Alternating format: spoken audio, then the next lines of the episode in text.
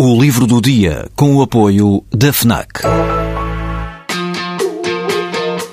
Perdes a tua vez na fila, mas chegas primeiro ao último smartphone do mercado. Ignoras o que te dizem para fazer, mas ouves o que a tua playlist tem para te dizer.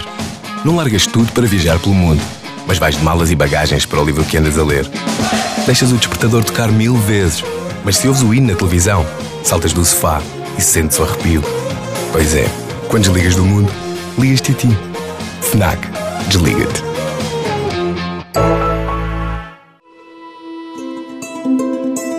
Raul Brandão chama as suas memórias no prefácio ao primeiro volume O Lixo da História.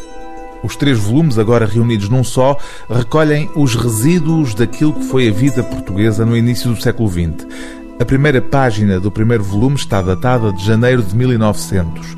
Ao longo de 3 décadas, Raul Brandão vai desfiando observações e reflexões de um tempo conturbado, marcado por grandes acontecimentos como o regicídio, a implantação da República ou a Primeira Guerra Mundial, em que Portugal interveio de forma trágica.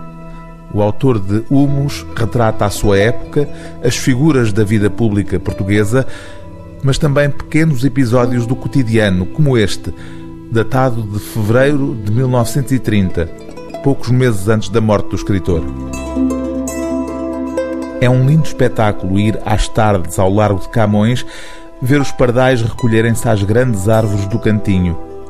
Juntam-se primeiro nos telhados ou nos fios, lançam-se às revoadas pelo ar doirado, todos doirados de sol, depois, na última luz, descem às centenas sobre as 2 ou 3 árvores escolhidas onde passam a noite, chiando e bulhando, antes de adormecerem. Uma pequena de 10 anos explicava assim aos irmãos este espetáculo.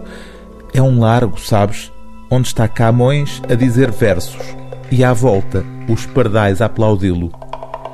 Pois ontem, de repente, às 11 horas da noite, o vento e a chuva glacial, num minuto, alastraram o chão das aves que tinham pousado naquelas árvores. Matou-as aos milhares. De manhã apanhavam-se às pasadas. Todo o largo parecia emudecido e já não havia quem aplaudisse o poeta.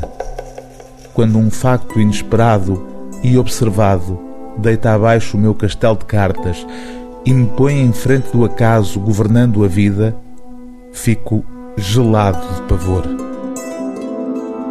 O livro do dia TSF é Memórias de Raul Brandão, edição Quetzal.